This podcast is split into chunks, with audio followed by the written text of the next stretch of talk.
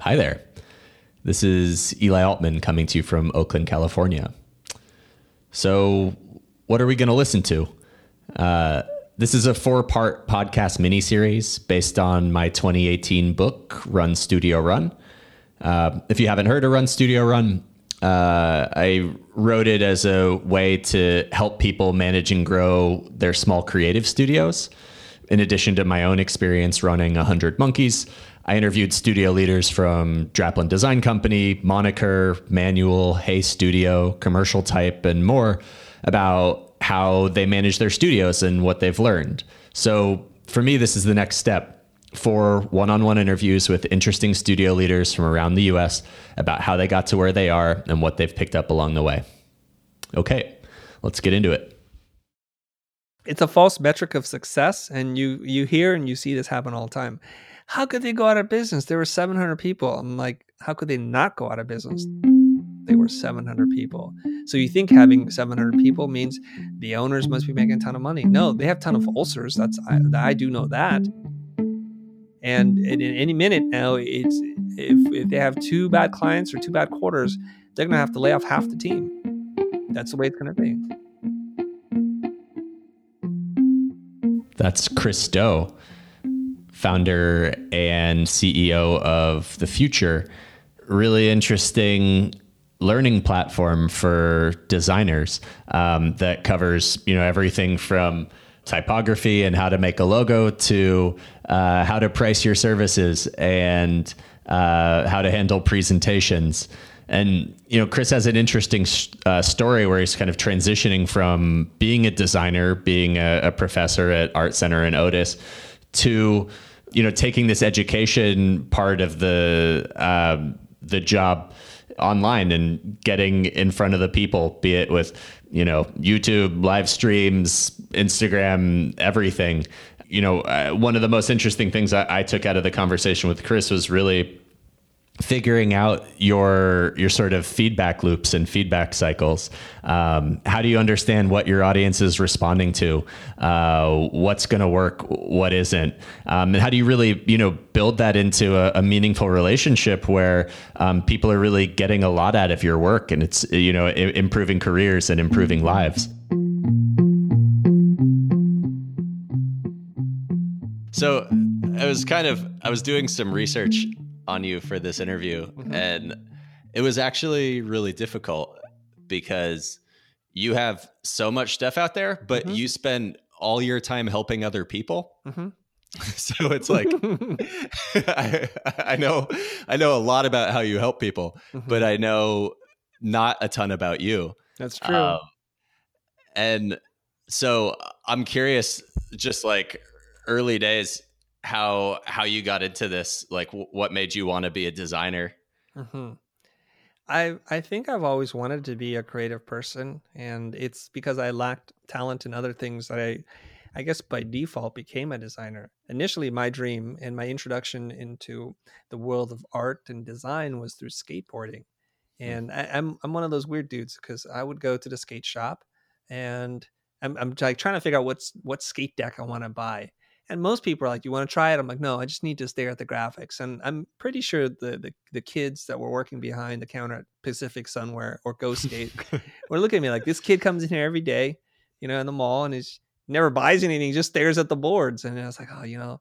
Uh, back then, Vision Streetwear or Vision Skateboard, Santa Cruz, and Powell were the three big manufacturers before there was a ton of sub brands and things like that. Yeah. I would just stare at the graphics. I'm like, give me that board.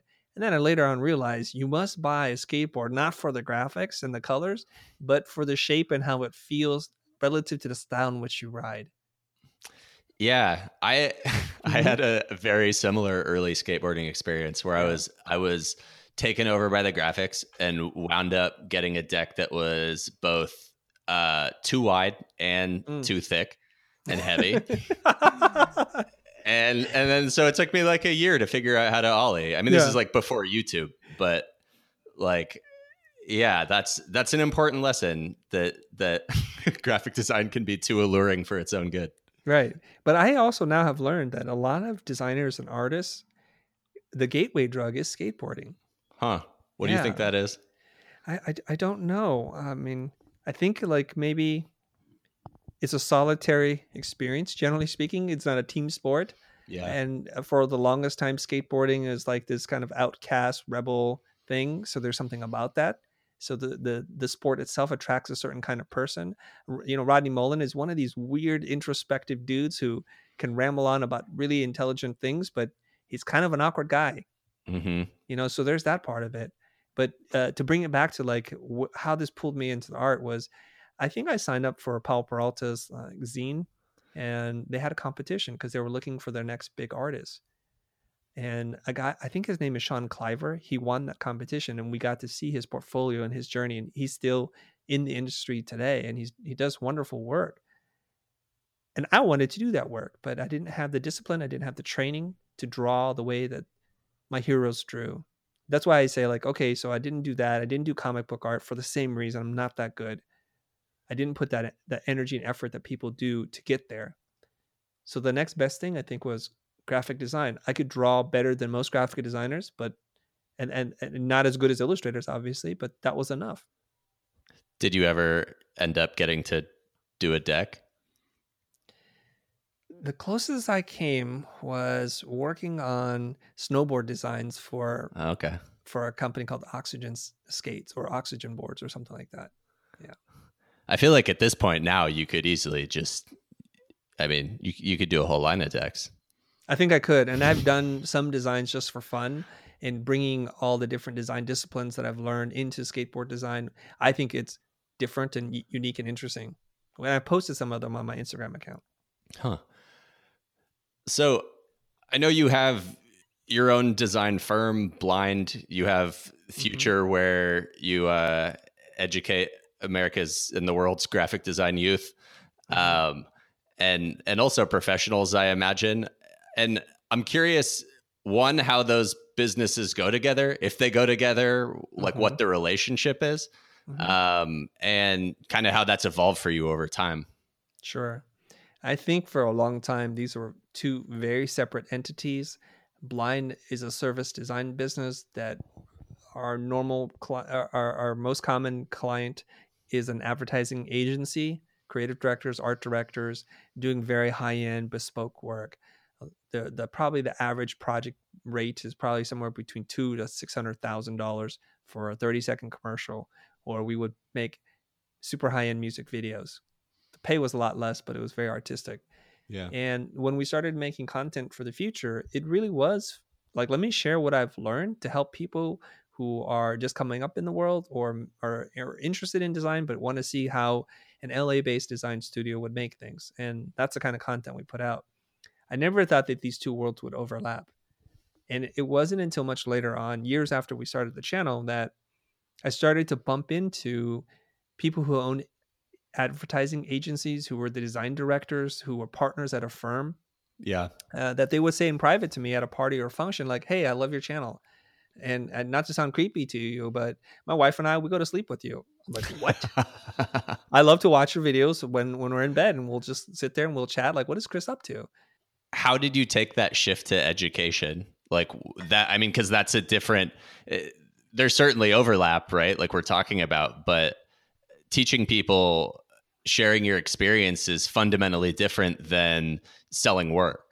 How did you make that shift? Like what what was it like to go from creating work for clients to Mm. sort of turning those people into your audience? Yeah, okay, okay. So this is a big thing. This is a really big thing. In the very beginning, I was worried that creating content in the future would actually damage our client work. Because if people have watched our channel before, they know I tell stories. Uh, you know, you talk out of school kind of thing. I, I tell them the, the exact tactics and how to respond to when people say we don't have that kind of budget or you're not the right kind of person for us. I teach them these things. So I'm thinking, man, I'm going to burn some bridges. And at the beginning it was it was done in measured steps. It wasn't like day one here's all my secrets here how i hate my clients or here are the clients that i love. Right. didn't start like that. You get a little bit more uh, courage and you get braver as you go. But at a certain point we get on a conference call and um, the, the the executive producer and the creative directors they're in the room telling me chris they're fans of yours. I'm like oh shoot they're fans of ours that means they know every trick I'm going to pull on Right. them as we're like, how do you play chess against yourself when they know the move you're going to make? This is really tricky. And the weirdest thing happened. We get on the phone, we say hello, we we say like, "What do you guys have in mind?" And they talk on and on and on for like 20 minutes straight. The whole time, we barely say anything, and they're saying my part for me and answering it for them. And then we get out the phone, um, and, and I look at Scott, who was my executive producer at the time. He's like, "What just happened?" And I smiled. They just sold themselves to us to themselves somehow, and I think it's just our job if we want it. and we didn't even have to say anything.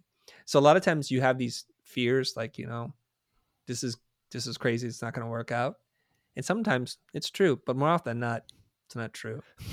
I so a, that was a really cool moment. I had a very similar fear when I did the first edition of Don't Call It That, which is like, am I teaching people how to do my job so they don't, so they won't hire me to do it? Right. But, and getting over that was instrumental because, yeah, like that happens all the time where people call me and will be explaining their naming issue, but they're like explaining it in my vocabulary. I'm right. like, where did you get that? Oh, because you bought my book. That's right, right. That's awesome. Um, it's just it's it is it's so unexpected. It's like you kind of maybe it's just this thing where you're always kind of looking for how something's going to bite you in the ass, and then you know, like if you believe in the positives there, there can be like much more upside than what you could lose out on. Yeah, I think it's a fundamental human trait and flaw that we focus way more on what we have to lose versus what we have to gain. Yeah. For sure, right? Because if you think about it, you and I could sit there and laugh about it right now, but it's obvious this would be the result because you're training clients how to work with you because they read your book, they watch your videos, and that's how it works. And if they hated it, they wouldn't call you. Exactly. And you just save yourself a lot of time and grief of getting on a phone call and not having a, a, a job out of it right? Yeah. Nobody want that. so one particular like component of this I'm really curious about is like, you know, when you do client work, the feedback's obvious, right? They're yeah. telling it to your face. And you may agree with it, you may disagree with it, you may sort of work over specific points and like get to, you know, a, a place where everybody agrees on what the next steps are. But when you're teaching people, it's different. You're relying on different feedback mechanisms. And you know when you get into the comment section that's like a whole different beast than hearing you know hearing feedback from one person. So i'm curious like what feedback mechanisms you really trust and how you know if something's working how you know it's resonating with your audience. Because i know you have a really big audience and so you can't listen to everything. So like how you know how do you parse? Right. This is very good. So here's what i think. When you work with clients, especially if it doesn't work out, like they wind up going with a different firm, they rarely ever tell you the truth because social contracts, standards, norms say you don't really want to tell people how you really think and feel because you don't want to be a jerk about it. That's what they think. What they don't realize is they rob you of actually meaningful, truthful feedback so that you can adapt. For example, uh, and and this was told to me uh, only after a client says, uh, only after I fired somebody. Okay, they said, "Thank God you fired that person," because I would have never given you another job because I can't stand that person. Mm. And I was like, "Well, when were you going to tell me that? When when no work came anymore and we're out of business?" it was just coincidental that uh, I was having some issues too, and then that person came back, and then they started telling me all these stories about how they were just a horrible person to work with and they didn't reflect my values. So there's that part. So on the internet, it's fairly anonymous, and you know everybody gets really brave on the internet, yeah. for better or for worse. So they will tell you whether or not it's true or not how they feel in that moment. So it's pretty raw. So let's just take a moment. So to them, that's the truth and that's their reality, and that's okay. And they're much more brave and unfiltered than they would be in face to face, uh, normal conversation. So just keep that in mind when you read that feedback. There's a lot of raw energy there some of it's true and some of it's not and you have to kind of parse through that. That's only one form of feedback. The feedback that never lies to you are the metrics.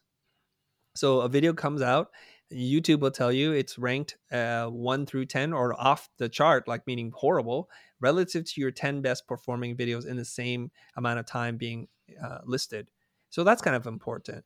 The minutes viewed are important. The spikes that you see on the retention graph really tell you like oh, we lost most of them at the beginning, even though we got 100,000 views. Most of them didn't stay past minute two. So if we're going to teach something, we're going to teach it up front because they're not sticking around conversely, some other videos, it's kind of like a flat line, which is good Mm. because they're not really leaving. So whatever you did that video, you did a really good job. So it's a combination of raw, unfiltered emotional feedback and cold, hard analytical numbers that you can look at and say, okay, we have an ideas if this worked or not. So then, I mean, what are the the biggest takeaways at this point of like what really works and what really doesn't? I, I probably should not admit this, but here we go. I think if I put a lot of energy and effort into it and I really think about the learning outcomes, those videos tend to do really well. Hmm. And the ones where we show up and we answer questions, you're only good as good as the question that you get. So then sometimes it's valuable and sometimes it's not. But what we do also realize is that generally speaking, shorter videos that are cut to have one topic, one main idea, tend to perform better. Hmm. So when we do a live stream, we're bouncing all over the place. So we didn't even know what to call it. Chris gets real. It's like, okay, what does that even mean? Nobody's searching for is Chris real, right? But if you talk about a client negotiation in that bit and it got really hot, cut that bit, put it up as a standalone edit and spice it up with some graphics and music and uh, sound design, you may have yourself a hit. And that's usually what we do. You're getting feedback from a bunch of different places at the same time, right? Like you're seeing metrics, you're seeing comments, you're Yeah. hearing from people on you know various channels. Like, Yes. it- yeah, it's sort of it really does highlight the lack of feedback you get in the majority of a creative life, right? And like, Yeah. some people probably don't want to hear it, you know. I imagine. Yeah. but I don't know. I think they want to hear love. They just don't like to hear the negative. yeah, right? everybody likes the good feedback. Yeah. Yeah. but I think you grow much more in the negative feedback. That's why to this day I still read most of the comments and I reply to most of them. I, I just remembered something. I didn't answer your other question, which was like adapting to making video content, and I just wrote a note down here. I just saw it. So Yeah. What do you got? so almost all of my life since uh, I was old enough to do something for somebody else, it's always been for somebody else in graphic design. So I've done this for over two decades. I never felt like I could own the title of artist. I'm a graphic designer. I do something for money. I'm trying to solve a problem, and they're not my own problems. The difference here on the video stuff is nobody told me to make that video. Mm. I get to get inspired to write what I want to write, to put out whatever kind of content I want to put out there. Very much like an artist. It doesn't look like art because it doesn't hang on a wall and people don't stare at it like that, but it's my art. And over time, I got comfortable with wearing that label. So these videos are my form of artwork, just like the podcasts are. I just get to make whatever it is that I want. And sometimes the audience shows up for it, and sometimes it's a dud. And I get that. So sometimes people come on the show and they say, Well, why don't you do this? Why don't you change that? I said, Well, man, if you really wanted to do that, make your own freaking video because this is my video. Yeah. And I'm not going to not do client work. I'm not going to give up my free time and energy and resources to make something only to serve somebody else's agenda. I'm not doing that. And if this video sucks, I will learn and I'll make a better video or I won't, but that's up to me. So there's this inherent pleasure and joy of being able to do something devoid of trying to please somebody else. Yeah. And I mean, I think that's something that is even for artists can be really hard to come by. Um, because once you get known for something, once a certain type of work sells, or if you're a musical artist, you know, once people get used to like a particular style, right, then that's what people expect from you. That's what they want. And anytime you attempt to deviate from that course, you, you know, people try to knock you back in your lane. Yeah. Um, and it feels like there's something about this media or this medium in particular that like gives you the freedom to be able to throw something out there. Doesn't work. Okay. You know, next up. Yep. Very true. Yeah. I mean, and that's the thing freeing. about audience and expectation, once they become attached to you, they'll start to. I mean, they feel they have ownership over you, and it can be a tricky thing. And you know this too. It's like we fall in love with a band, and if they have figured out their formula, we like their formula. And when they do something weird, new, and different, there are exceptions, of course. Then we feel like, no, just go back to the good stuff. Mhm. We want more of the same, but just a little bit different. Uh, where I say there's an exception, like something like Kanye West from album to album, he seems like he's a different person, and the audience goes along for the ride. Uh, and Radiohead's the same way. It's like, whoa, I thought you were like full on rock band. Now you're doing electronic. Mhm. This is really cool. Yeah. And that's, I mean, you know, that's kind of the mark of a true artist, right? That it's just like all about trying to have that impact, trying to reinvent yourself, trying to get to a new place. It's like yeah. design is is a little, you know, when when there's a client you're responsible to, it always feels like a bit of a different animal. Yeah. You know what I think it is too? That people like um, Thom Yorke and, and Radiohead and, and, Kanye West, forget about his political mm-hmm. affiliations and his craziness, but as an artist, as a, as a musician, they are so good, both of them, and they're on the diametrically opposite ends of the spectrum in terms of like musical genres, but they're so good that they're like, you know what? Let me try and sing. totally can't sing, but I know how to make everything else work. So you'll still love it and that's like a musician isn't defined by the instrument. The the artist makes the music and the instrument is just a vehicle. That's why you have these people banging on buckets and pans on the street and i'm like wow that's really good. Because they understand fundamentally what sounds good what looks good and what you're going to connect to. And so it doesn't matter. Give them anything they'll make something great. I love that. I'm curious about your move into product and yes. how okay so it's one thing to make videos for people and and let me know if i'm getting like the chronological order of this off but it, it felt like you sort of you did a lot of video you did a lot of educating and then you started to get into into you know selling product to this audience. So like what what led you to that and how did you know it was the right move? Yeah so the chronological order of this is i taught at art center for 15 years before I made even a, a single video. And we made videos because my partner at that time uh, wanted to sell product. He had one course, one really great course that's life changing. And he's like, let's make videos. We have to make content to build awareness. It's top funnel awareness stuff and things I didn't even know anything about. That's a whole nother lexicon of, uh, of ideas and, and language and business that I was not familiar with. We had a sales rep sell the commercial, we pitch the work, we win the work, we produce it, and we we repeat it over and over again. So it's like funnel. We got to build a funnel. I'm like, what? What are we talking about? So we do what most people and and to eh, to this day still do, is build content that dovetails into a course or a book that you want to sell, a workshop. And the content typically is very long winded with little bits of value that's stacked at the end and jammed with story and other kinds of stuff why you need to learn it. And then they give you a couple little nuggets at the end, and then they drive you into some kind of email tripwire. And that's what we did. We created content that talked about ideas in the course that we were selling in hopes of pulling people in.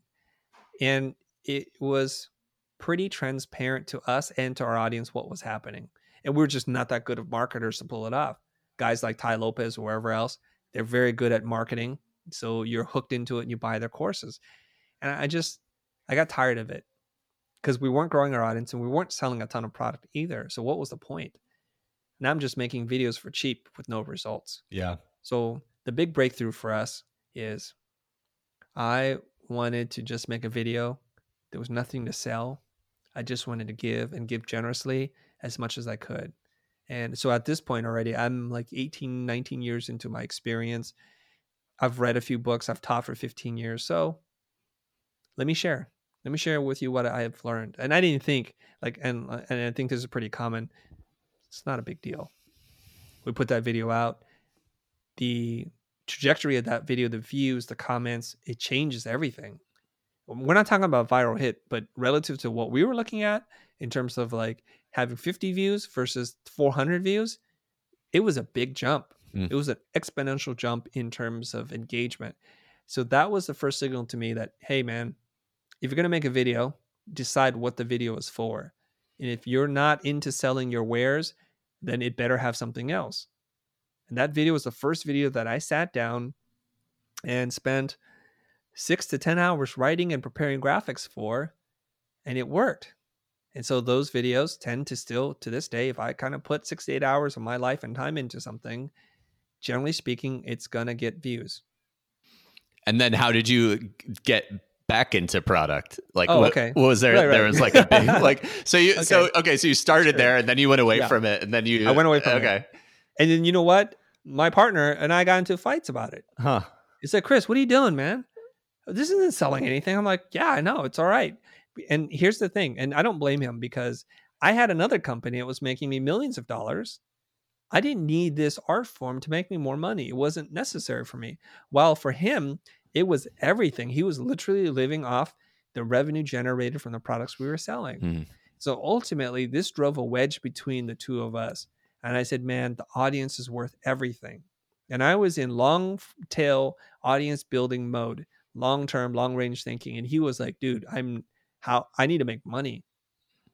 Right. So his motivation, and it was very real because he didn't have a second plan to fall back on, which, you know, I, I had plenty of runway and didn't even worry about it. So there, there's the, the rift that started to form between us. And ultimately we split up.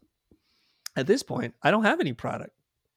But I told him at the beginning of our relationship if this doesn't work out, I keep the audience in the community, you keep the product and the revenue. And so when we split up, it was difficult emotionally and everything else. So now I got what? I got I got to start over. But I have the community and I have the channel. So now it's like what can I do? And this is the cool part. They're ready and they're ready to buy. So we launched our first class, which is on typography and I think we did $100,000 in sales. And now I think it's over $500,000 in sales in, in gross revenue. And this is a product that sold, I think, at one time for $69. Huh. Like, how many things did we have to sell at $69 to get here? It, it still blows my mind. Wow. Yeah. There's so many interesting things to touch on there. I mean, uh, you know, one to me is just about partnership and mm-hmm. and like aligned objectives right i mean because mm-hmm. it seemed like the setup you had there is like him driving towards the thing that made him money and or the thing that he wanted and you driving right. towards the thing that you wanted and those things weren't headed in the same direction right um and you know i mean you see so many creative partnerships like form and dissolve it's like you know, it, it's hard to tell whether that's like better or worse than the divorce rate in the U.S. But like, uh, for at least from the stories I hear, it, it sort of it seems like worse. Um, but what did that teach you about? You know what you needed for a successful partnership, or was the takeaway more like I don't want a partner, I want to do you know do my own thing? The takeaway was I don't want a partner. Yeah, I've had partners more times than I'd, I'd care to admit, and they've never worked out because it to find two people who want the same thing, who are willing to put the two, same two things into it, and to get out of it, it's a very rare thing. And if I were to get a partner again, I'd have to go through serious like matchmaking. Uh, uh, what is that called? Uh, honeymoon, not honeymoon, like just courting, courtship. Yeah. That's what it's called. I'd have to do a lot of that before I'm like, let's go and do a partnership. Because oftentimes it's like, oh, you want to do something? I want to do something. Let's partner up. And that's really not enough. And I'll tell you how deep this even runs because I have multiple managers running different parts of my company. And we had a retreat last year and we talked about like what you care about. Like what is the thing that's making you frustrated and what is it that makes you happy? And to our collective surprise, we all wanted very different things. Mm. And I'll tell you, and I'm going to be transparent about this. I let them all go first because I didn't want them to be influenced by what I say, right? Because I'm still the owner and the boss. Um, one person said, I just care that we make money because it's important. It's my personal responsibility to make sure we make money so we can pay everybody. And I feel like a failure if we don't make money. So naturally, the things that make me frustrated are when we do things that don't make us money because we're diverting resources away from things that I think can make us money. Fine. That seems pretty logical. Somebody else said, I really care about the quality of the things that we make. Because I feel like when we don't make it a, a uh, like really super high quality, I feel like we're breaking promises. Huh. Okay. Third person goes, and there's only four people, myself included. Third person goes, I'm concerned that we're burning out the team, that we have different objectives and it's never super clear as to what we're doing. So the team keeps running, but they don't know how they're contributing, and that's driving them mad okay, so maybe everybody's like, so Chris, what do you care about? And I said, I care about making a difference in the world. Money, I don't care. Uh, how it looks, I don't really care. And the team, they can't get with it, I'll find a new team. Because I need people to believe in the mission. It's like uh, we're, we're, I'm not, I don't want to make false parallels here, but I feel like we've dropped into like a war torn zone and we're trying to uh, rebuild a village, you know, and it's really important work that we do. And yeah, there's going to be 16 hour days. Or yeah, we're going to build something that's going to break and it's not going to work. And we're going to build something else and it's not going to work. And it's what you signed up for. There's something much bigger than, uh, at stake here than whether or not we make a couple of bucks here or there or how it looks. And so that was a like a big eye opening moment. And so we had four people managing relatively small teams because we're only like 12 people. So you can imagine, and I, this is a, a thing I warn clients about. If you have a five ton block of granite and you want to build the pyramids, you can get there if everybody's pulling in the same direction. But the illustration is imagine if there's a rope tied to this five ton block of granite, it's being pulled in four different directions simultaneously. Or we move it two feet this way one day, next day somebody moves it two feet the opposite direction. And so it's constantly moving and it feels like we're using a lot of energy, but we're just not getting anywhere. And that's what it was. And so you can see if you had to be married to this partner that thought very differently, that wanted different things, it's not going to work. And I bet you if I asked eight people, there's a good chance we'd have eight different answers. It just happened before. So it's like, is there only four different answers? No. I think there's probably a hundred different answers. Yeah, I think that's something we learned. You know, it's something we really implemented in our process is like we work hard to limit the number of people client side who we're working with on a given project because we know that more people equals more opinions and when you're dealing with something as you know subjective as naming or writing the number of opinions is always going to kill you yeah. um and yeah and you know how much energy are you spending trying to get people aligned versus like you know versus doing that actual work it's like if you get everybody rowing in the same direction you can go really far yeah. Um, but to your point, it's like if you you know if you're just moving the block around a bunch of different ways every day, it's like you're you're busy. Yes, like you might still be working those you know like 12 hour days, but like you're not getting anywhere. So that has to be frustrating and be bad for morale and you know just not feel good. Yeah. It doesn't, you know, and, and, and we have such limited resources to be pulling it all these different directions. So then after that retreat, I said, "You guys, here's a new plan. We're going to do what I say. we just have to. I'll take responsibility for everything." And so here's the thing. So you, you can't blame each person for wanting what they want because that's who they are, and they thought that that was how they were going to contribute to the company in the best way. They're all great people. That's why they're my managers, right? And this is where businesses get trapped a lot. And I'm I'm really into innovation and disruption. And Clayton Christensen's book, he talks about this a lot. It's like companies do what's most profitable, what's most impactful to them. And they do more of it and they, they can innovate, but it's it's like iterative innovation. They're making small tweaks and improvements. Where you get messed up is somebody slams you, T-bones you in your business because they figured out something totally different and disrupts your whole business. And I like to describe ourselves as a disruptive business because education, public schools, private schools, they've been doing it a certain way and they they're doing really well, sort of. And then we come in and it's like, I think we can do it better. It's not as good. It's cheaper. It's not as deep, but it's a whole different kind of customer that we're going to get. And eventually, the revenue that we're going to generate it's going to surpass these traditional brick and mortar schools. And then either we buy them or we put them out of business.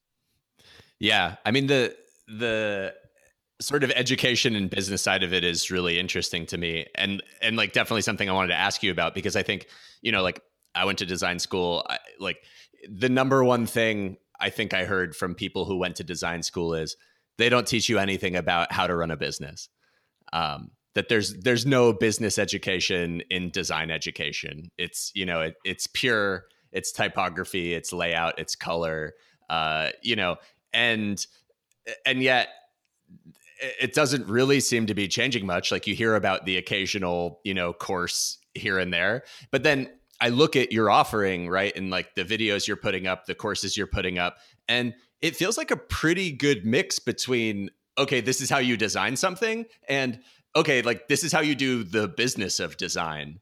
Um, mm-hmm. Does it feel like there's still that thirst for the sort of business side education like is that something people are really still looking for or like is it more fundamental where people are really like you know i, I know your like typography videos one of your you know your most popular ones so like how, how do you mm-hmm. see the difference between like educating designers on design and educating them on business yeah there is a thirst for this and this is where we will make our name or go down in flames for sure. the thing is, schools they recognize that they have to teach more, but they're running into issues about what they have to teach in order to give people a degree. Right, so they have to have certain amount of liberal arts, humanities, history, and they they start doing this, and they have issues too with scale and capacity they have one teacher who teaches something and and she is amazing. She's the most gifted teacher that they have but she can only teach 20 students at a time and the incoming student body might be 60 so that means they have to fill it with other teachers who uh, are, are less than i'll just say it like that less experience uh, it doesn't have the same ability to recognize a problem or communicate or inspire their students. And so now you have filler teachers and then you have filler classes so what are you getting? So at the end of the day, they would like to bring entrepreneurship and business because for many people, that's going to be how you're going to be able to make money in the world. And you're going to have to interface with a business unit and you need to at least be able to be conversant in the language of business. Now, who are they going to get to teach that? Well, they can get some business person who's going to teach them textbook business stuff, but have no understanding of how this actually rates the creative stuff and so it's kind of impossible. It's an impossible thing, and I recognize that. That's why we're fortunate because the more difficult it is to do what it is that we do, the more premium that we have in terms of our product. And this is some something people need to understand. You, the more specialized you become, the scarcer this skill becomes, the more value you generate in the world, right? So we we do this, and we know that we're not too worried because there isn't a like Stanford has a D school for design for their business people, but I don't know of many. I, I think there's one other school. Somebody told me I need, I need to check out the program because I'm skeptical that there's not a B school for designers. Yeah. There really is not because there aren't enough qualified people to teach it. They may not recognize that there's an interest and a need for this, and so they're going to ignore it. Luckily for us. Yeah, and that that leaves a huge opportunity. I mean, you know, th- to your point, this is something I talk about extensively in Run Studio Run. That like, if you're trying to do everything at the same time, if you're trying to compete with people doing, you know, logos and brand identity and you know, motion and everything, like you're never going to be great at all those things at the same time. Y- you know, you're not going to give yourself the opportunity to specialize. Um, and so, and people aren't going to know what to expect of you because they're going to look at your portfolio and see, you know, like all sorts of just varied stuff and not know, you know, where to take it. I know like in one of your videos you were talking about the kind of IDEO T-shaped person idea, yes. right? That like, yep. you know, your specialization is how people come to recognize you and sort of see that benefit. And if you want to like work on other stuff in your free time or for fun, great. Like have at it. Um, but like, you know, unless you specialize in what you're doing, like you're not giving yourself an opportunity to get great at it, and you're not giving people an opportunity to recognize you for what you're doing. Mm-hmm. There's so many problems. Uh, that's just a whole hour, three hour long conversation we can get into. But creative people, we're divergent thinkers. We think repetition is boring. That's a way to kill your soul. And so we we we like variety, and we think that that's how we express our true creative value to the world. It makes it very hard to hire you. It makes it very difficult for you to attain true mastery.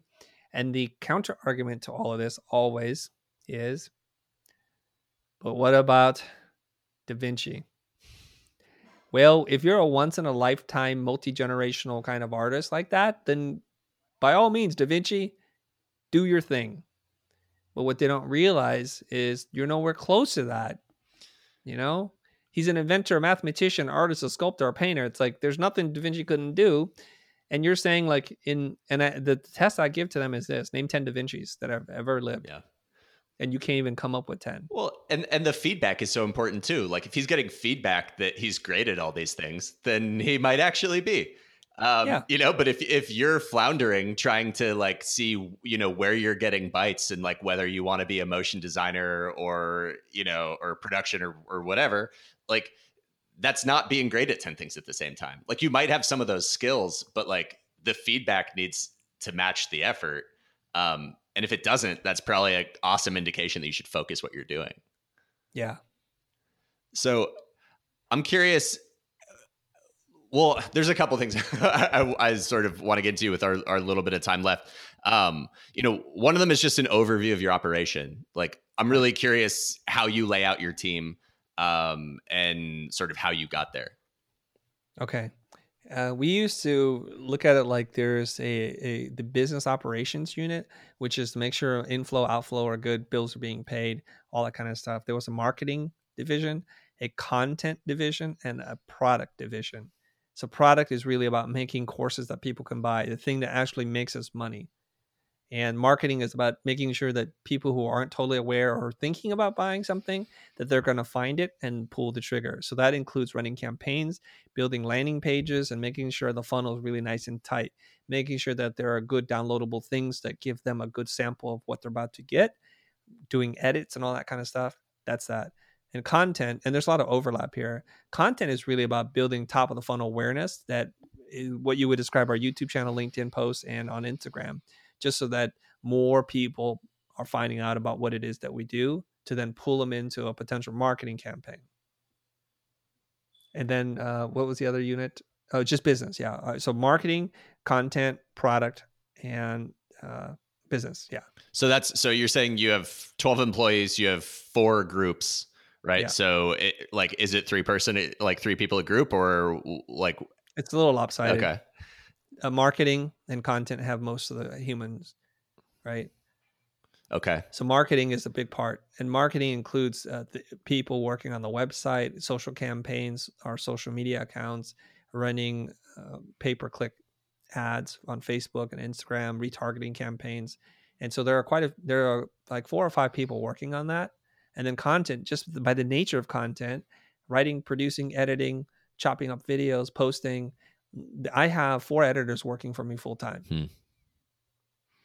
just to generate the content. And some people don't realize that because most creators on youtube are usually a one person operation. Right and in terms of your time across those areas, do you spend more of your time in sort of one of those buckets than the other? Are you trying to like pretty evenly buzz around? Like, what's your approach? No, I, I almost spend all my time on content. I don't do uh, any of the marketing they run ideas by me, but only for like the big things. Otherwise, all I care about for marketing is how much did we spend, how how low, uh, how high was the conversion, and are we making progress? One should be going down to spend, the conversion should be going up, and our customer base should be growing. So if you put a pink triangle or a purple horse on there and that works, I don't care. if you use the wrong typeface, if you misspell it, I don't even care as long as people are converting. So I leave it to my teams.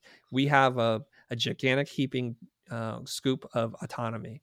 So we really focus on our goals. Like I have no idea who's working on what, when they do it, how many hours. If you can get your work done in four hours, fantastic, because you've hit your goals, and that's that's mostly what we care about. And and so I spend my time there. And uh, since Ben does all the operations to make sure we have business, we talk maybe once a month. he's like, okay, here's how we did. And I said, okay, what what needs fixing? What what else can we do? and and oftentimes i might hear one or two ideas that i think you know what? I like that. Pour gasoline all over that. Stop doing the other stuff. That's where i think we're gonna have a hit. Go there. In terms of how you set up your goals like is this mm-hmm. kind of is this annual? Is this quarterly? Do they sort of filter down like when when and how do those get created? Yeah. So our our annual goals were pretty clear before like when we are on this massive growth surge we were doing more than 300% growth year over year. It was amazing. And and Ben, the way that his mind works, he loves to build spreadsheets. He just loves doing these things and I'm like, "Oh, you would have to just uh, just kill me before I have to do it, right?" And he would say, "Look, we can't do quarterly projections based on an annual goal because that would assume all quarters are the same and they're not. We have two massive sales spikes during July and November, and that's where we see the maximum growth. And so what he did was he compiled data from every January that we've ever sold products, February's, and then he would say, look, if our goal is to do 300%, this is where the goal should be. And historically, this you know this is what's done and this is what we'd have to do to be able to get there. And trying to grow a company 300% year after year as you can imagine is super stressful. And we did it for the first four years. So the fifth year we we doubled. We didn't triple.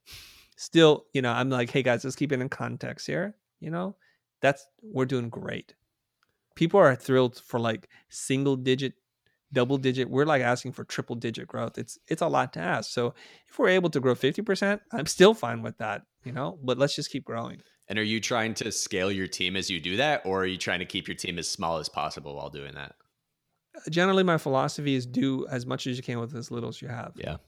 Uh, because you can fall into this trap where you feel a slight discomfort because there's this extra little role that you have to do. You hire somebody for that, so they're not super busy. Neither are you, and then you you wind up having this company where eh, it's kind of like not my thing. I'm just gonna stay right here.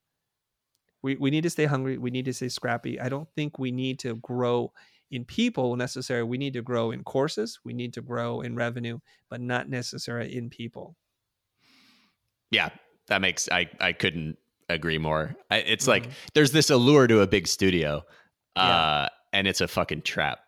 Um, it, it's just you know people are or, like our overhead our organization um, you know running a small village is not the same as running a city um, right. it's it's a completely different job and you get divorced from the aspects of your work that you really enjoy when you just become a full-time manager and like there's no way to go to that scale without really just being a full-time manager yeah it's a false metric of success and you you hear and you see this happen all the time how could they go out of business? There were 700 people. I'm like, how could they not go out of business? They were 700 people. Yeah. So you think having 700 people means the owners must be making a ton of money? No, they have a ton of ulcers. That's I, I do know that. And in any minute now, it's if if they have two bad clients or two bad quarters, they're gonna have to lay off half the team. Yep. Yeah, you get That's the way it's gonna be. Yeah, because you have customer concentration issues. Like if you're that big, you basically have to be over reliant on, you know, on particular customers in order to keep hitting those targets. And once they get bored of you or tired of you or don't like you or you know, whatever natural process happens, uh, yeah. then you're screwed. You just reminded me of something. The first two years in business, more than 70% of our revenue came from two customers. And this is how we work. Basically, we go whale hunting we're not here catching the little uh, sardines. We we we starve for a long time. We kill a whale and we eat for a really long time. What happens when the whales go somewhere where you're not? So within I think 45 days of each other, both clients decided they're going to do things differently. One wanted to in-house it because they realized they were spending so much money with us. The other new marketing director wanted to hire their own team, poo-pooed on us. They did the old the the broom, the old broom. They swept us out. So that means that your business is very vulnerable. It is vulnerable to going out of business and uh, unpredictable uh, spikes in, in, in work on all kinds of stuff. Now we have thousands of customers. So if whole countries shut down, we're still okay because we have other countries that we sell to. And that's what we were thinking at the beginning of COVID, before we realized it was going to be the impact of the juggernaut that it, it has become, is we were starting to see sales decline. And what Ben later on hypothesized, and we don't have enough data to support this, but he was saying as it was rolling across Asia towards the United States, our markets were shutting down because mm-hmm. the US was pretty slow in responding. We all thought it's going to go right by us until like now we've become the epicenter. Yeah. Yeah. So I got three quick questions I want to ask you before we end it. Okay. Um, and just kind of a, a, bit more functional stuff, but I think really useful for people. Um, one is what tools are you relying on?